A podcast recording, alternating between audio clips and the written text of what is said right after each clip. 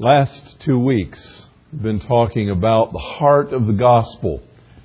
And I have reminded us that the, the clear note that sounded by Martin Luther in the Reformation was that justification is by faith alone in Jesus Christ. There is no other requirement. There is nothing else needed. There's nothing we need to do or nothing we can do to add to or enhance the finished work of Jesus Christ on the cross. And two weeks ago we looked very clearly at the gospel truth that justification is by faith alone plus no other effort on my part. Of course, that presupposes genuine saving faith. And last week we looked at what is saving faith, and we studied the, the uh, statement of James where he says, Do you believe? Well, don't break your arm patting yourself on the back. The demons also believe. And it doesn't do them any good. They tremble. Because mere intellectual agreement with the facts of the gospel will not result in a new birth and the indwelling of the Holy Spirit of God in regeneration.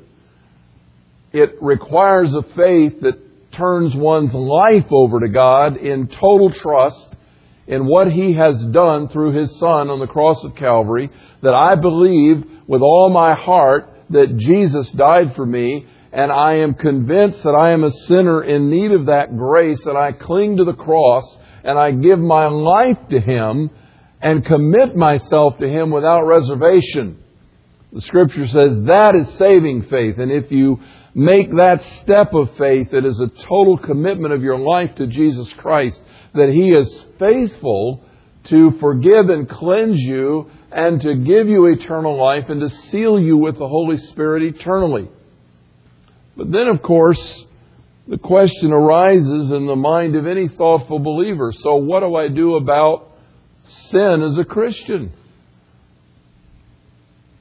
I think I asked this group last week, I said, don't raise your hand, but how many of you have never sinned since you became a Christian? Don't raise your hand now, you'll make yourself a liar, and that's your, going to be one of your first ones. Because every Christian at some time or another falls short of God's glory, and we become aware of it by the conviction of the Holy Spirit in our lives, and we know that we've done wrong. And we know that we've offended God. We have violated His will for us. And, and we ask the question, what do we do about that? And, and I, as you know, I began this, this whole series as a, as kind of a, a biblical response to a booklet that was left on the windshield of cars after our 10 o'clock service. Um, you know, the Bible teaches that the Catholic Church is true and it's like a hundred and I don't know thirty or forty pages of teaching from Catholicism, and and I had people come to me and say, "Wow, this is you know really well done. Uh, got some good scripture in it. I mean, how do we respond to this?" And so I'm I'm responding. and I'm taking us back to the hallmark of our faith. And I want to say to you that the Protestant and evangelical churches live under a cloud, a hangover from our ultimate heritage before Luther. We live under a cloud of Catholic thinking, not because it's Catholic, but because it's human nature. To believe that if I do something wrong, I've got to pay for it. Somehow I've got to do something to make up for it. I've got to come to God and I've got to somehow atone. Now that I'm a Christian, now that I've been forgiven, now I've messed up, now what? Well, I, have got to do some kind of penance. We don't call it that. And you don't come to my office and, you know, I throw this curtain up and you kind of talk through at me and, and I let you confess and then I absolve you of your sin, you know, and you go away and I say, do this and do this and you'll be fine we don't go through that formality, but there's this sneaking feeling in our heart somewhere that now we've offended God and we have to, we have to make up for that somehow. We've got to do something. And if I don't do something, God's going to get me. And, and that's the kind of feeling that develops. And what is the biblical answer to that? How do we handle that kind of issue in our lives. And that's the subject of my message this morning. What about guilt, confession, and repentance in the life of a Christian? I want you to turn with me in your Bibles to 1 John chapter 1, verse 5. While you're doing that, I'm going to find a throat lozenge.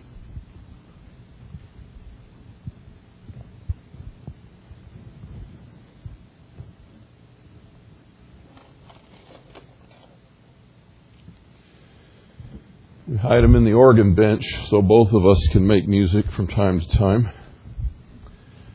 1 John chapter 1 verse 5, John says, And this is the message we have heard from him and announced to you that God is light, and in him there is no darkness at all. If we say that we have fellowship with him and yet walk in darkness, we lie and do not practice the truth. But if we walk in the light as he himself is in the light, we have fellowship with one another, and the blood of his Son, Jesus Christ, cleanses us from all sin. I want you to pay attention to that phrase because I'm going to come back to it. If we say that we have no sin, we're deceiving ourselves and truth is not in us. That's why you shouldn't raise your hand. If you say that you have no sin, you're in deception. You got blinders on. You're missing something because there's a lot of stuff in our heart that takes a lifetime to deal with, and no one can make that statement. But it says, if we confess our sins, He is faithful and just to forgive us our sins and to cleanse us from all unrighteousness. If we're ever so audacious to say, I have not sinned, we make Him a liar and His truth is not in us. No one can ever say, I've not sinned. My little children, I'm writing these things to you that you may not sin. But if anyone sins, we have an advocate with the Father, Jesus Christ the righteous, and He Himself is the propitiation for our sins, and not for ours only, but also for the sins of the whole world. Jesus is the propitiation. Remember what that word means, used three times in the New Testament? It's kind of hard to say, but it's very easy to grasp in, in the understanding of it. Jesus Christ is the one who satisfies the wrath of God against sin. He is the one who takes the, the, the wrath out of God's heart with regard to sin and imputes to us the righteousness of Jesus Christ. He is the one who has met the requirement of the law and, and appeased and appealed to the mercy of God because of his sacrifice. Now, the scripture says in verse 7 and in verse 9, He is faithful and just to forgive us and to cleanse us from all unrighteousness. The blood of His Son, Jesus Christ, cleanses us from all sin. John was writing in Greek. And John, in the Greek language, had a choice of verbs. He could have picked different verb tenses. But he chose one to use in this passage to describe continuous action. And I want us to get a handle around this this morning because the imagery here in, in 1 John chapter 1 is really very, very special and very precious if we understand it. It's saying to us that the blood of Jesus, his son, continually cleanses us from all sin. There is an experience, there is a, a, a, behavior of God in the life of a Christian that can only be described as continual cleansing. Some of you have heard me use this illustration before. In fact, one person after the 8 o'clock service said, I heard you many years ago give that illustration, and she said, I've never forgotten it. It has been such a great reminder and a blessing in my life. If you've heard it before, tune in. It may stick this time for, for good. If you haven't heard it before, hopefully this will bless you. Years ago, I was walking in the woods at Toccoa Falls where I went to college, and there was a waterfall on the campus and I had hiked up to the top of the waterfall, and I was standing there uh, near the edge of the creek, and I was looking at the waterfall right where the water went over the rocks. Plunged 186 feet in a clear drop and landed in a pool at the bottom. The creek was only a couple of feet deep, so there's about this much water that is constantly flowing over those rocks at the end. I don't know if you've if you've ever done that. How many of you have been to Niagara Falls? See Niagara Falls. You know, there's a lot of water going over there. And that big horseshoe fall, it makes all the crashing sound, all the foam at the bottom. But the same thing happens. However deep the creek is or the river, however deep it is, that body of water comes right to the end and flows over. I mean, it doesn't kind of thin out and get real thin right at the end and just a trickle. It, the whole creek falls off the edge. And you stand there and you watch that and it's an amazing thing. And, and you'll look at the rocks at the edge of a waterfall and here's what you notice. And it has to be rocks, by the way, because if it were dirt, it would be long gone. It has to be rocks. And you look at the rocks and what you notice is they're clean. In fact, they're probably smooth. Now there might be some algae or some stuff on the downward side of it where the, the volume has already begun to crash over. But right on the edge, right on the top, right on the surface, those rocks are clean and they're usually polished and nothing can stick there.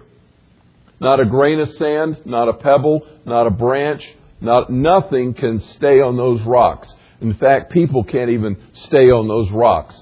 Uh, there was the occasion at Toccoa, a tragedy a number of years before that occasion when I was up there where a student had gotten into the stream and got too close and went over the edge and plunged to his death.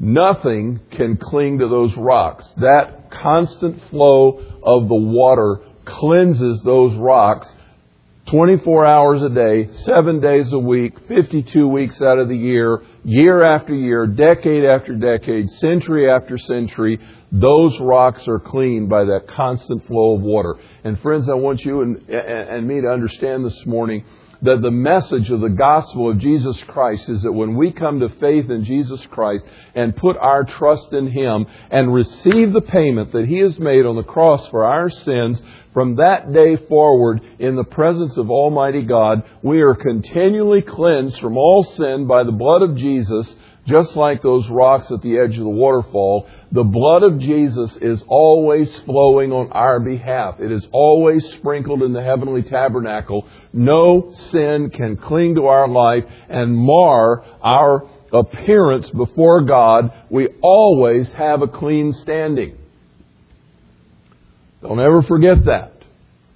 You're always clean in the presence of God. If you're His child, if you have been born again, genuinely born again by sincere faith in Jesus Christ, and He has sealed you unto the day of redemption with the Holy Spirit of God, put His Spirit within you, and regenerated you, you stand clothed in the righteousness of Jesus Christ, and you are continually cleansed from all sin. I was reading a book by A.B. Simpson this past week, and he had an illustration in here on justification. And I just want to read you this one paragraph. A.B. Simpson is writing a hundred years ago, but he says this A Scottish evangelist told me this story. When he was a lad, his father was a shepherd. One morning, a lamb was dead. Another lamb was also motherless. So, this young fellow who eventually became the evangelist asked his father, to give the little orphan to the mother who had just lost her lamb. His father told him, She will not have it. He tried again and again, but she would only run away from this orphan lamb.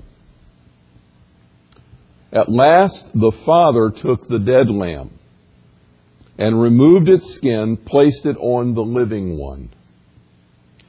Instantly, the mother ran to it and began to caress it and received it as her own. So God covers us with the righteousness of Jesus and loves us with the same love he has for his own Son, seeing us only in him and accepting us as his very sons and daughters for Jesus' sake. We are covered with the righteousness of Jesus Christ. We have taken on his person, as it were. You know, that sounds like, oh, that's an interesting story out of a book by some guy a hundred years ago. But one of the fellows in the eight o'clock services, he was leaving. He said, you know that story you read? He said, my father did that one time with a calf.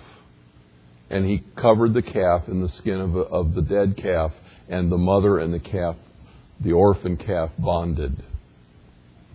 There is a living illustration of what happens to us in Jesus Christ when we are clothed with the righteousness of Jesus Christ and put into Him and covered by Him as if we were Him. Friends, when we come to faith in Jesus Christ, we need to understand that God has accepted us in Him and that the blood of Jesus, His Son, constantly cleanses us from all sin.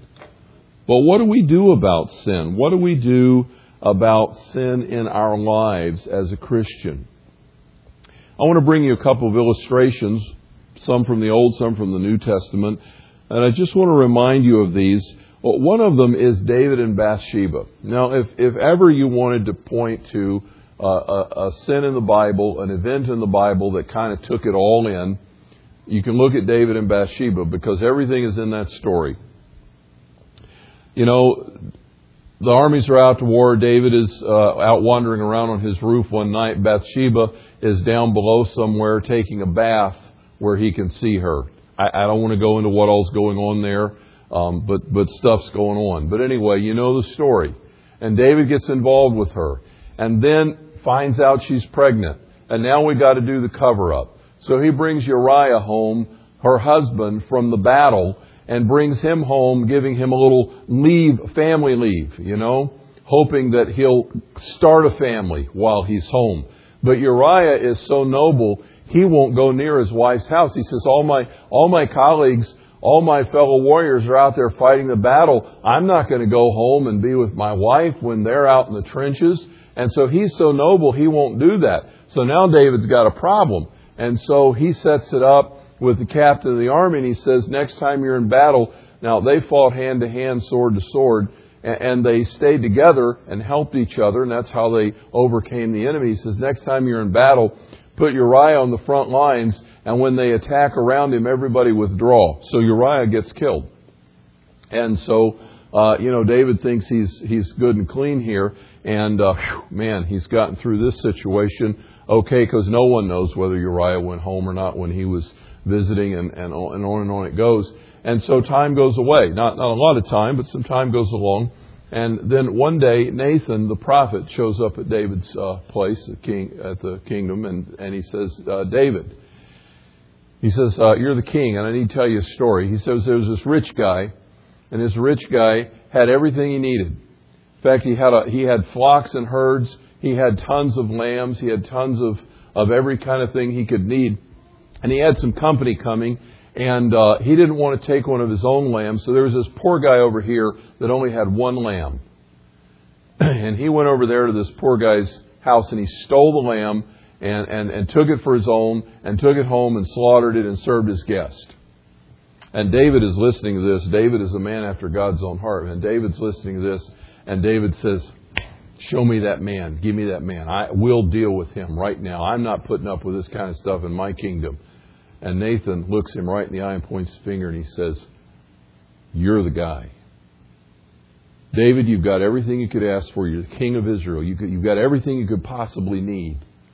And you took Uriah's only lamb. You took his wife, and then you murdered him. You're the man. David, wow, he came under huge conviction. How did God deal with David, and how did David deal with God in that situation? Well, I want to rewind the tape a little bit back to the early chapters of Samuel when uh, Saul has has finally blown it with God. I mean, Saul has just Saul just never got it, and uh, finally God says to Samuel, the the, uh, the prophet, he says, Samuel, he says, I, am done with Saul. I'm going to remove the kingdom from him. But he says, There's a man after my own heart who's one of the sons of Jesse. And I want you to go out and I want you to anoint him. And I'll show you who he is. Go to Jesse's house and I'll show you who he is. So, all these scriptures, by the way, are in your outline so you can look them up when you get home. If I read them all, we'd be here the rest of the afternoon. But David, so, so Samuel goes to Jesse's house and says to Jesse, um, God wants to anoint one of your sons as king, so bring me your sons. And Jesse, one and the other, and God says to each one, you know, Samuel says, Oh, that guy looks good. How about him, God? And God says, No, no, that's not who I have in mind. So finally, they go through seven of them. You know, seven sons. Everyone stands before Samuel. Samuel looks at him and says, God, he looks kind of good to me. God says, No, I know who I want, and that's not him. And finally, there's nobody else. And Samuel looks at Jesse and says, Jesse, you got any more kids? I mean, all seven of these are not the ones the Lord wants. And Jesse says, Well, yeah, I mean, there's there's David. I mean, he's the youngest guy. He's out with the sheep which which kind of meant he you know he was the the the young guy in the family. He's got responsibility, but not great responsibility. I mean, he's given responsibility for the sheep, but his other sons are warriors, you know, and they're out there defending Israel and all that kind of stuff. And here's David out with the sheep. And Samuel says, "Well, bring him over here because I, these aren't the guys." And when David shows up, God says, I judge a man by his heart, not by his outward appearance. I know what's in David's heart. David is a man after my own heart. Soon as Samuel lays eyes on him, God says, That's the one. Anoint him king. This is a man after my own heart. You read the scriptures, and if you follow the story through, you find that even after the sin with Bathsheba, even after David's life, even after he's dead and off the scene, when God is dealing with Jeroboam, God says some, some amazing things uh, to Jeroboam. And uh, I, want to read one of those for you. Um, he says, God comes to Jeroboam and he says, um, You have not been like my servant David, who kept my commandments and followed me with all of his heart to do only that which was right in my sight. This is after all this stuff with Bathsheba. This is, David is off the scene. God's still saying he's a man after my own heart.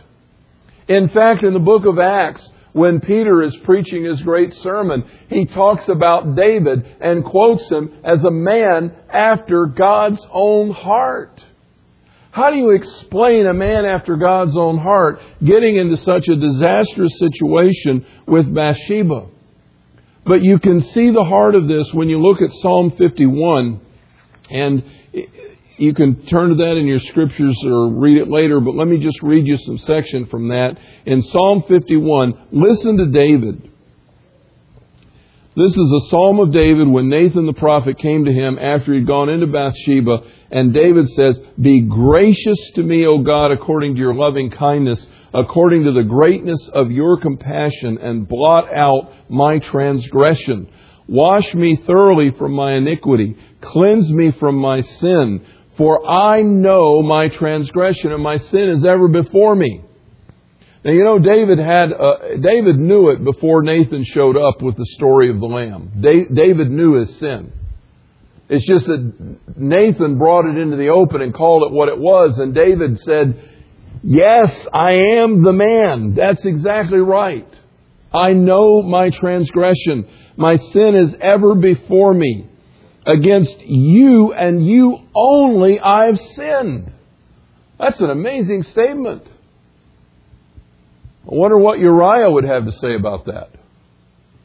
I wonder what Bathsheba had to say about it. I wonder what Joab had to say about it, who was his conspirator, co-conspirator. I wonder what the nation of Israel had to say about it. What, what did other people have to say? David at this moment is looking before God alone. He has hurt and wounded and damaged a lot of people. But in this moment, he is focused on God and he says, God, ultimately it is you and you only that I have sinned against and done what is evil in your sight. You are justified when you speak and blameless when you judge. God, you're right on. You put your finger right on the spot. Behold, I was brought forth in iniquity, in sin my mother conceived me. David is confessing his human nature in sinfulness from birth, and he says, You desire truth in the innermost being. The hidden part you'll make me know wisdom. Purify me with hyssop, and I shall be clean. Wash me, and I will be whiter than snow. Make me to hear joy and gladness. Let the bones which you have broken rejoice.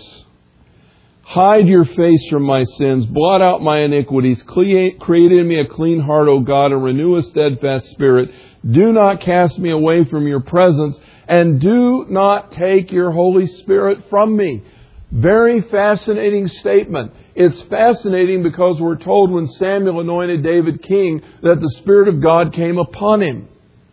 And in the Old Testament, it was not possible for the Holy Spirit to indwell a person because that waited for the sacrifice of Jesus on the cross that removed our sin and made regeneration possible. David was not indwelt by the Spirit of God, but he was covered with the Spirit of God. He was clothed with the Spirit of God. And here he is after the confrontation with Nathan and the awareness that he has sinned so greatly in the sight of God. And he prays this prayer, do not take your spirit from me. David still has the Spirit of God. He's still clothed with the Spirit of God.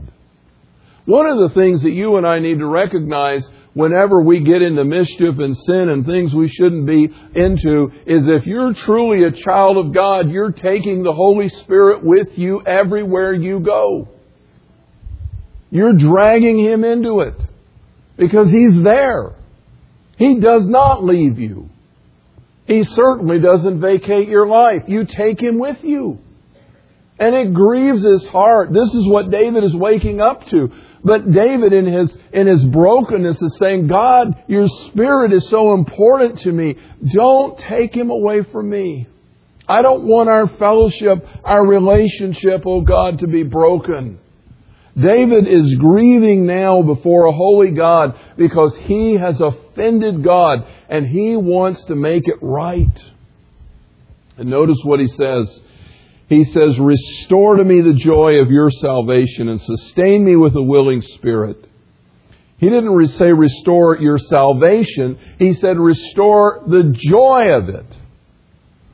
Bring the joy back to my life. And he says, then I'll preach the gospel again. I'll teach transgressors your ways. Sinners will be converted. Deliver me from blood guiltiness, O God. And then notice what David says. You do not delight in sacrifice or in burnt offering, or I would gladly give it. Friends, when we think we can do something for God to make up for what we've done, you know the old foxhole prayer?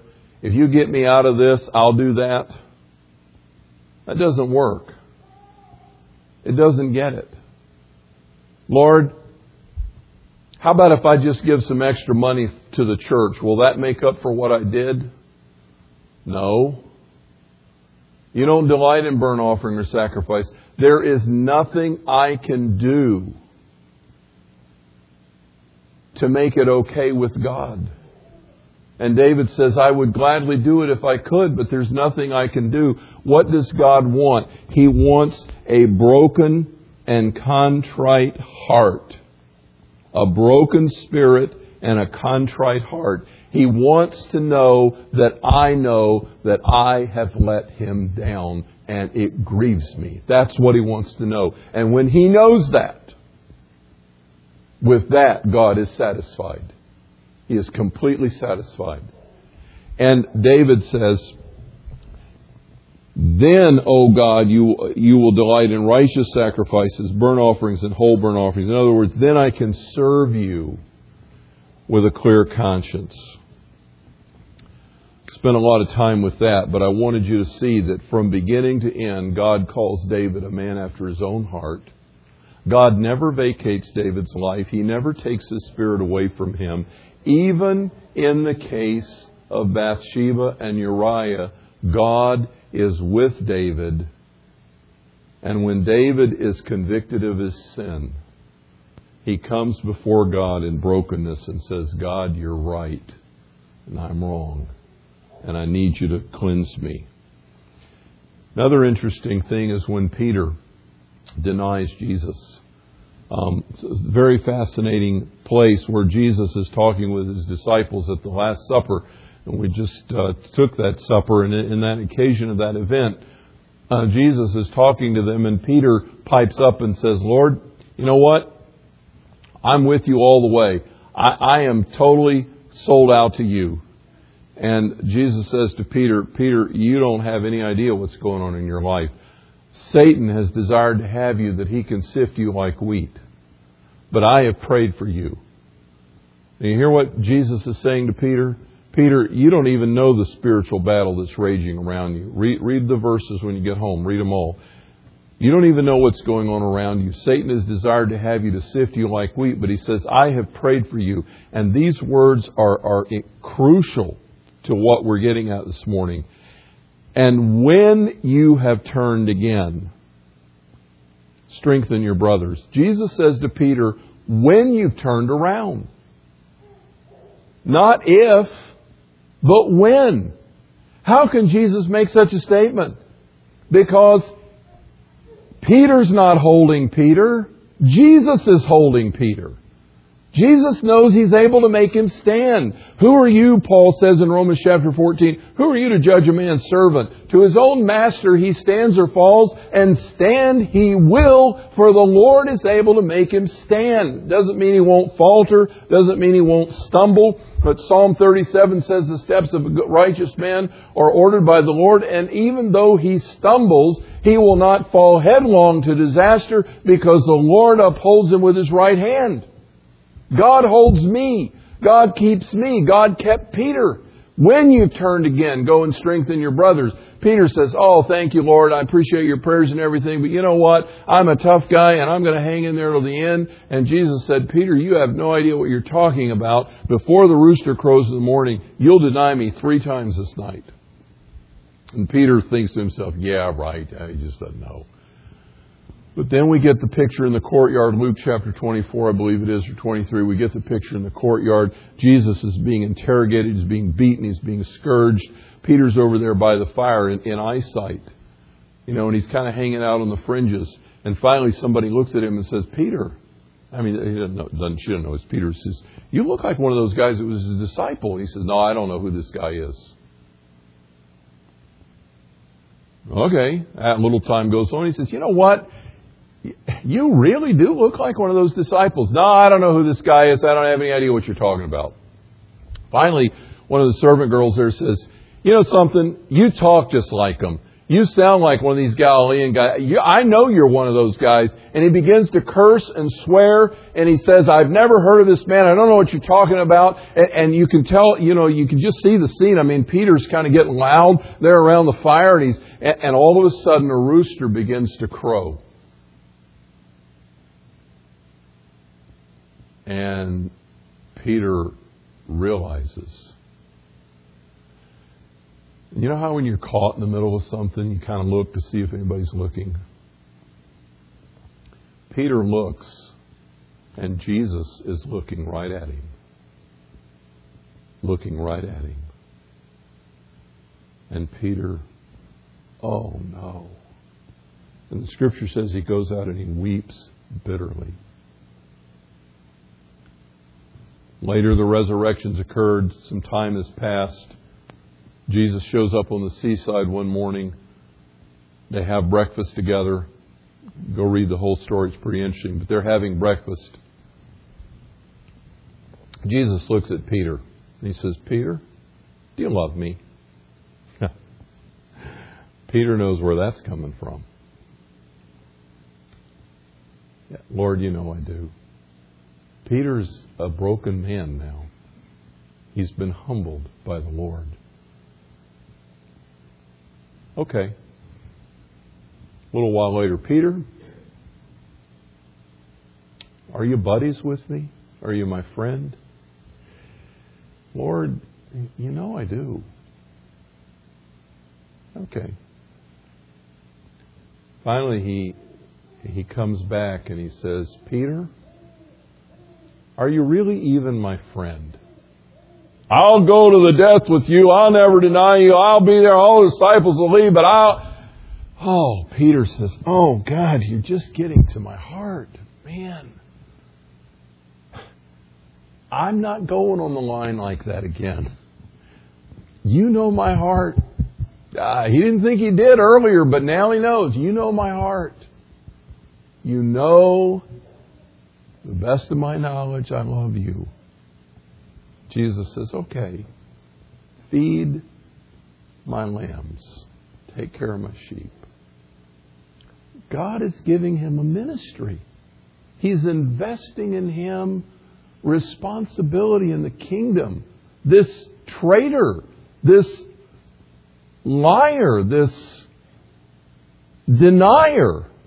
Why? Because Jesus is holding Peter.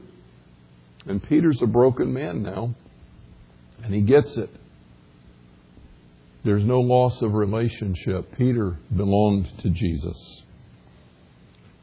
But you know, sometimes when we sin, there's consequences that even the freedom from the penalty of sin cannot erase. I'm just going to mention Moses. You can go read about David numbering the Israelites, but I'm going to mention Moses. You remember when Moses was with the uh, Israelites in the wilderness and they came, and they didn't have any water. And God says to Moses, Moses, go strike the rock, and water will come out of that rock, and it'll feed the Israelites. It'll give them drink. They'll, their thirst will be satisfied. So Moses goes out in front of the Israelites and he says, This is what the Lord says. I'm going to strike this rock with the rod of God, the, rod that He's given me, and, and all your, your thirst is going to be quenched. And he strikes the rock in the name of the Lord, and water comes gushing out of it. And, and, and this river begins to form, and the people can drink, and all their, their thirst is satisfied. And it's like, wow, this is amazing stuff. But they've got a short memory. Because a little later down the road, all of a sudden, uh, I mean, it's been some years, they're out of water again. And what do they do? They complain. They say, We're thirsty and we're out in this desert and God doesn't care anything about us. And Moses is thinking, Man, haven't you gotten it yet? You mean you've gotten manna every day? You got water from a rock. The, the bitter waters of Marah were made sweet. You got, you wanted meat and you got quail. I mean, what do you want? So he goes to God and he says, God, these people are always grumbling and complaining. What do I do? And God says, I want you to take the rod of the Lord in your hand. I want you to go out in front of that rock and I want you to speak to it. And in the front of the Israelites, I want you to say to that rock, bring forth water.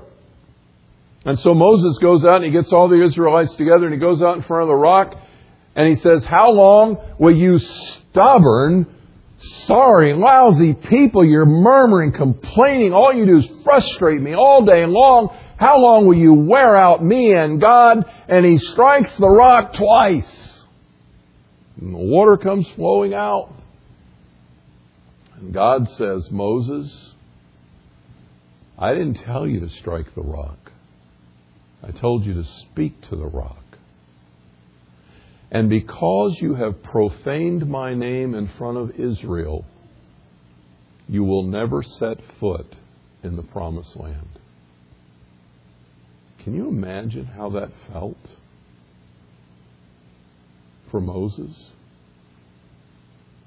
And later on, we find that God says this because you did not believe my word. In other words, God was trying to get a point across, and in doing that, Moses messed something up. And this is important for us in forgiveness because that rock was a symbol of Jesus Christ who was smitten for sin once and for all. And ever after, all we have to do to receive the refreshing stream is to ask. And Moses struck the rock again and destroyed that beautiful imagery and profane the name of God. And we read toward the end of Deuteronomy, God says to Moses, He says, Moses, and this is a very, very kind of intimate, precious moment. He says, Moses, I want you to go up on top of Mount Nebo. And I want you to look at Canaan. And I'm going to show you a picture of all that I'm going to give to the Israelites. And he says, and then die there. And I'll take you into my presence but you will never set your foot in the promised land because you profaned my name before Israel in the rock. Do, do, you see what's going on there? Moses has had to pay a price, but it has not disrupted his fellowship and intimacy with God. And God, not many people get this privilege it, it is a privilege, maybe not for some of you, but it, but it's kind of a privilege. He says, Moses, go up on Nebo and look, and then die. I'm going to take you into my presence. I'm going to take you into my presence. Isn't that amazing?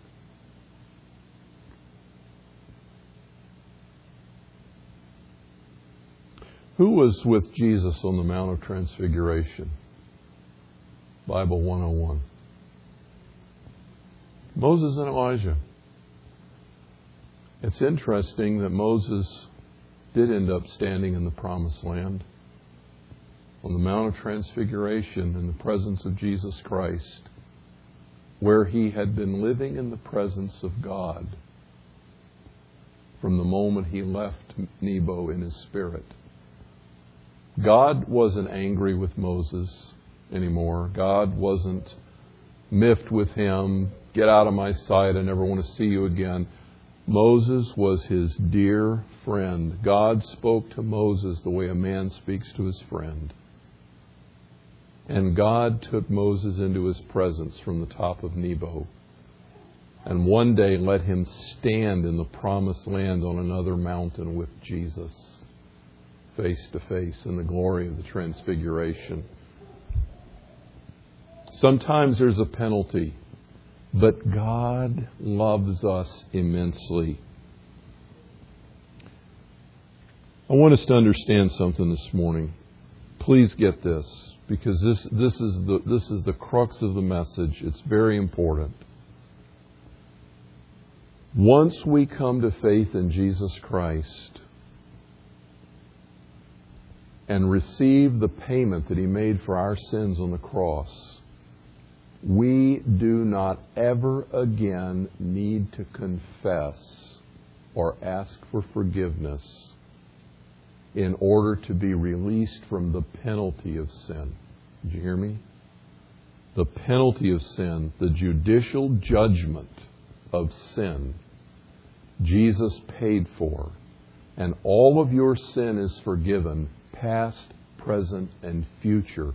You will never again, the rest of your life, need to be released from the penalty of sin Jesus paid it all. It's a done deal forever. Forgiveness and confession and repentance in the life of a believer is in order to walk relationally in harmony with God in intimacy and communion of spirit. It is not a matter of judicial punishment. It is a matter of keeping a right relationship. How can two walk together unless they're in agreement?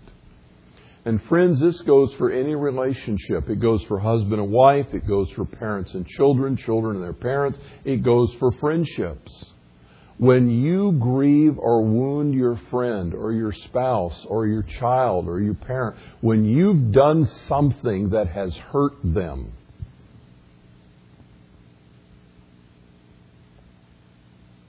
if you live in a covenant relationship and commitment in Christ, I have to be careful here because human analogies break down and, and we're pretty fickle people. But God keeps His covenants.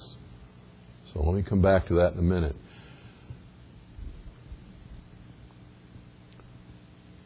But you do not break the relationship but you certainly can strain the fellowship.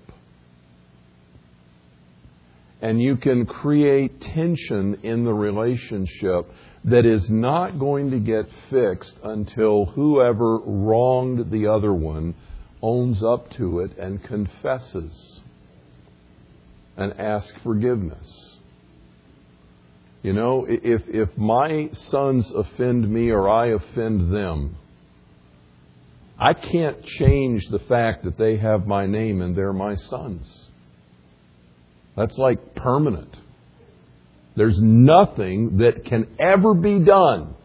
All I got to do is test our DNA. There's nothing that can ever be done to change that relationship.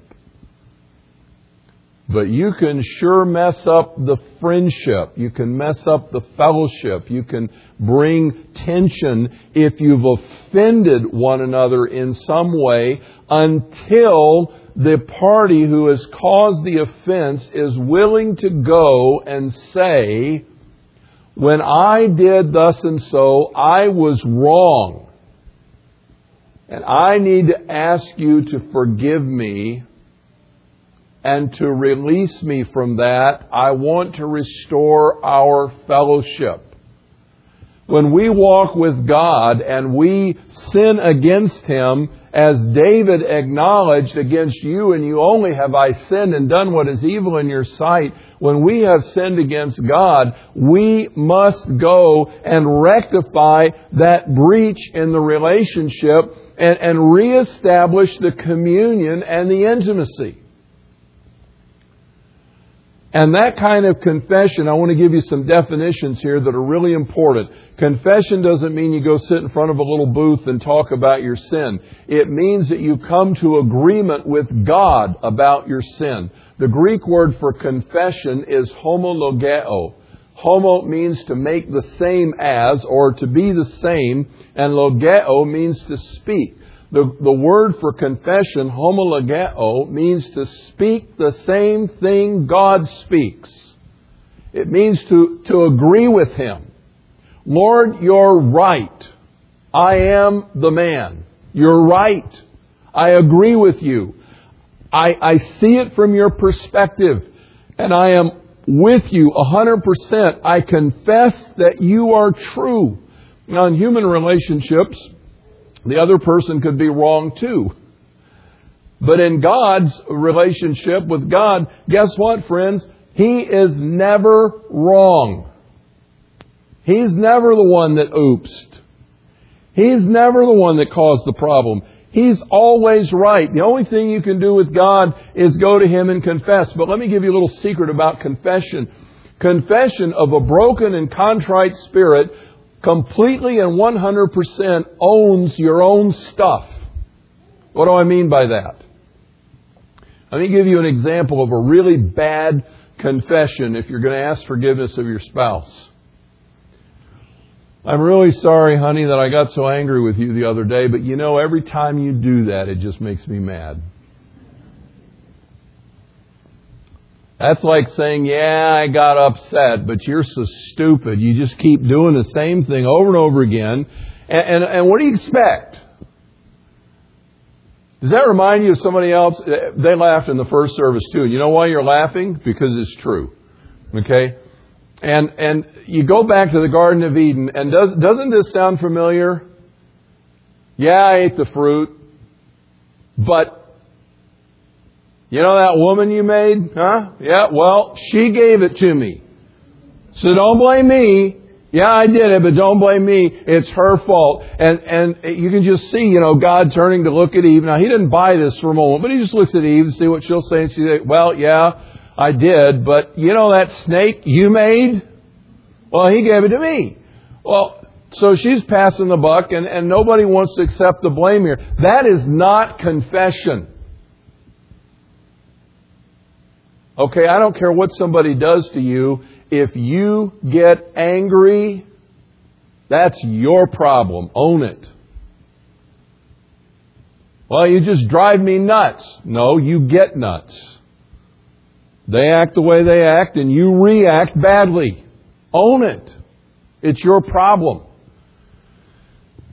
You know, I, I, through the years, I, I've had guys come to me and say, you know, I have such a struggle with lust. But good grief, these women dress in such a way, it's just, oh, I just can't help it. No, own it. You've got the problem. You are lusting. That's your problem. Own it and accept it. If someone's dressed inappropriately, that's their problem. But if you're lusting, that's your problem. Don't say, oh, they made me do it. No, they didn't make you do it. You've got an impure mind. That's why you're where you are. That's your problem. Own it and accept it. See, we come to God a lot of times in confession and we don't say the same thing God says. We say, yeah, God, I kind of messed up here, but here's all the contingencies. Here's all the reasons. And God's not wanting to hear the reasons. Don't misunderstand. I'm not saying you can't talk to Him about it, but I'm just saying get real. God wants you to say, you know what? I sinned against you. Jesus said, You will know the truth, and the truth will make you free. He wasn't talking about going to Doctrine 101. You finish this class and you'll be free. That's not what he meant. What Jesus said was, when you look in the mirror and you confess that what you see and what God sees is the same thing, you will be free. When you acknowledge, this is my fault, this is my doing, I have done this thing, God says when you, when you deal with it that way before me, that's confession. You and I are on the same page now. Repentance, the definition of repentance, very simply is to change your mind. But in practice, what it means is you're headed that way and you turn around and go this way. You say, God, I'm doing this wrong. It's wrong of me to do this. I confess it. I don't like it. You're right. I'm going this way. I'm going to go with you. I'm going to follow you. I'm turning around in my heart. I'm turning around. And now, Lord, I want to ask you, I want to ask you to release me forgive me. Restore our intimacy. You do not need to be forgiven in terms of judgment, for in Christ Jesus there is no condemnation. But you need to have your intimacy with God restored by coming back and getting on the same page with Him. And let me tell you, there's some dangers if you don't do that. One of them is uh, John tells us this in his first letter. Uh, read the first letter of John through and, and check this out this afternoon. Um, John tells us in his first letter, he says, Beloved, if our heart condemns us, we are lacking confidence before God. What do we mean by that? You've sinned and you know you've sinned, and now you feel guilty. You feel guilty because the Holy Spirit has tapped you on the shoulder and says, You know that thing you did? I was with you. I saw the whole thing. You know it? Well, we need to talk about it. And you say, I don't want to talk about it. And, you know, so every time you go to pray, what does God do? Well, God, I've come to talk to you today. Good. I've been waiting for this. We need to talk about this. I don't want to talk about that. I want to talk about something else. Well, um, it's going to be kind of hard because I really need to talk about this, and I don't want to go much further till we do. So you get in a situation where you're feeling guilty and you feel this relationship strained before God. So now, so now you, you've sinned in some way and you're headed down the freeway and now this car's crossed the line and it's headed for you head on. And, and you need to pray, Oh God, save me. I'm about to get crunched here. And, and your conscience says, you can't talk to God. You got this sin in the way and He's not going to hear you. Now, I want to tell you something. That's not true. That's not true.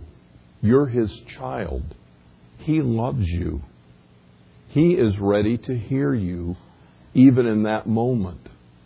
You can cry out to Him. Peter didn't have to confess all of his sins when he was about to go down in the waves. All he had to do was say, Lord, save me, I'm perishing. And Jesus reached down his hand and grabbed hold of him. You can still pray. The problem is your heart tells you you can't. The problem is you feel guilty. The problem is you've got a strained relationship with God. And, and you can't be free in your spirit with the Lord until you deal with that thing. God sees you in the righteousness of Jesus Christ. But you know in your walk with Him, there's something out of whack and it's got to get fixed and you've got to deal with it. And if you don't deal with it, you're going to have a hard time having a prayer life. You're going to have a hard time feeling the intimacy of God in your life. You're going to have a hard time hearing Him. And you're going to have a hard time talking to Him. Because just like you, when you get at odds with your spouse, or you get at odds with your parents, or, or you've wounded a friendship, and now you, you feel awkward around each other. You don't know what to say. The air is strained. You got to get it clean, man. You got to sit down and, and confess. You got to bring it out. You got to own your stuff. You got to say, I'm sorry. I'm really sorry. You know, I heard a formula a long time ago, and I, I don't necessarily buy into formulas, but this is a good way to put it. When you go to confess to another person, when you go to confess to God, when you go to talk to another person that you've offended, It's better just to simply say, God has shown me how wrong I was when I did thus and so, and how much it hurt you, and I am really very sorry. It grieves me that I caused you pain. Forget what they did. Just forget it. It's not your problem. That's between them and God, but you get it clear. And when you go to God and say, God, I agree with you. I acknowledge the truth. I have sinned. This is wrong. And I need you to cleanse me. Just want to read in conclusion a word and then we're done. Young Christian, if you want to enjoy the peacefulness of a complete forgiveness and a divine cleansing of sin, see to it that you correctly use the confession of sin. This is Andrew Murray. In true confession of sin, you have one of the most blessed privileges of a child of God and one of the deepest roots of a powerful spiritual life. For this end, let your confession be a precise one. The continued, uncertain confession of sin does more harm than good. It's much better to say to God, I have nothing to confess, than to say, I don't know what to confess. Begin with one sin. Let it come to a complete harmony between God and you concerning this one sin. Let it be fixed with you that this sin is, through confession, placed in God's hands. You will experience that in such confessions there is both power and blessing. Let the confession be a righteous one. Deliver up the sinful deed to be laid aside. Deliver up the sinful feeling with trust in the Lord. Confession implies renunciation, the putting off of sin. Give it up to God who forgives you of it and cleanses you from it. Do not confess if you're not prepared or not heartily desired to be free from it. Confession has value only if you're giving up your sin to God. Let the confession be one of trust, depend entirely on God to actually forgive you and cleanse you from sin. Continue in confession by casting the sin you desire to be rid of into the fire of God's holiness until your soul has the firm confidence that God takes it on His own account to forgive and to cleanse. It is the faith that God in Jesus actually frees us from sin. Brothers and sisters, do you understand it now? What must you do with sin, with every sin? Bring it in confession to God and give it to God. God alone takes away sin. Friends, in Jesus Christ,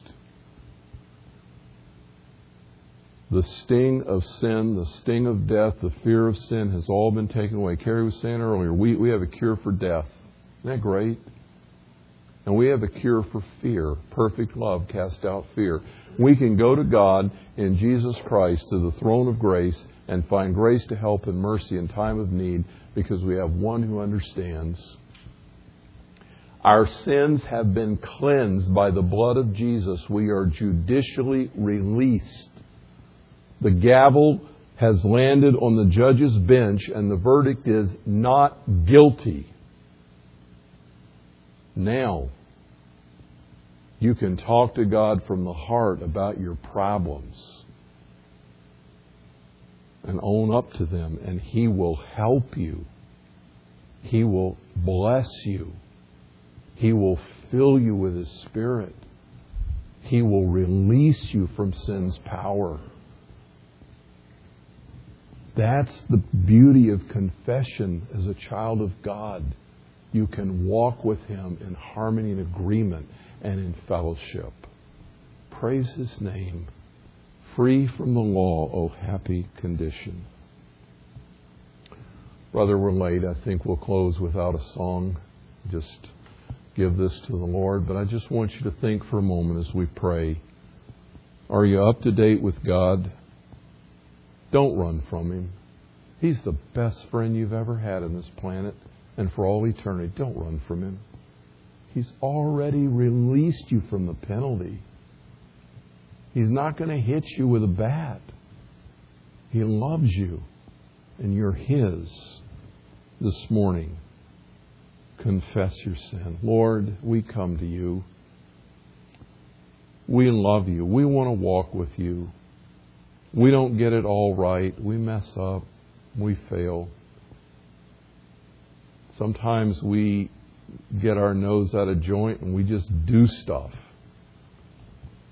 Sometimes we don't even know we're getting into it and we come to our senses in the midst of grieving your spirit. But you love us. You love us. You've freed us. You've released us. There is no condemnation for those in Christ.